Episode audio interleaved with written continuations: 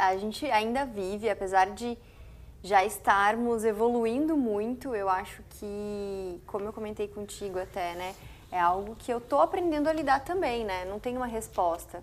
Graças a Deus tem todo um movimento acontecendo e a gente tem é, tem tido a possibilidade de se posicionar mais, mas eu tive muitas questões mesmo, muitos preconceitos por ser mulher, por ser bonita, enfim, e vários comentários infelizes, que muitas vezes nem por maldade, ou às vezes por maldade, ou às vezes por falta de conhecimento, né? E é interessante que isso agora, tanto, tanto para mim quanto para muitos homens, tão, tá, tá ficando mais claro. Mas já tive vários comentários do tipo: Nossa, você tá muito nervosa, você tá de TPM?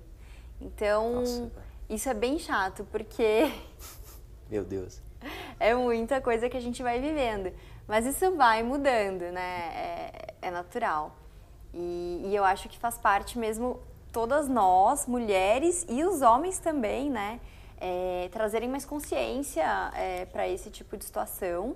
E, e eu, eu, vejo assim uma luz no fim do túnel. Eu acho que as coisas vão se encaminhar para um, um, um nível de igualdade mesmo, né? E igualdade eu digo assim, mulher aceitar ser mulher, aqui do jeito que somos, tendo TPM sim, sendo mais emocional sim. É, por muito tempo eu tentei ser muito masculina para me encaixar no mercado e não, eu acho que a gente traz uma beleza incrível, uma força incrível por ser mulher e trazer essa feminilidade muito forte. É, e eu acho que é isso. É, eu acho que é super importante assim essas, essas discussões. Eu participei de um, de um painel uma vez que tinham para discutir, né, mulheres no, na liderança e tal.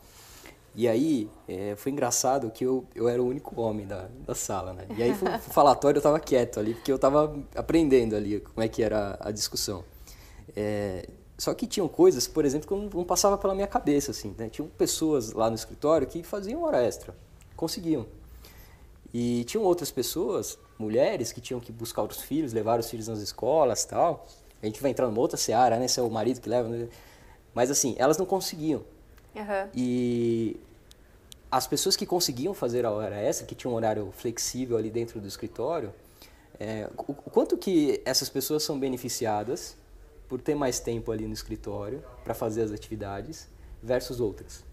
Discussões assim, eu não quero me aprofundar aqui nesse tema, mas é, coisas que a gente não para para pensar se a gente não de, de fato discutir, se você não procurar essas discussões, você não procurar conversar sobre isso. Então, acho que o recado aqui pra, neste tema para vocês é que quanto mais a gente aprender, ganhar repertório, uhum. se envolver nas causas, seja mulheres, seja puta, diversidade como um todo, LGBT, puta, de raça, de gênero, puta, de um monte de conversas, agendas super positivas hoje no mercado. E quanto mais é, a gente ter é, conhecimento e conseguir falar com, com, com fato, propriedade, né? né?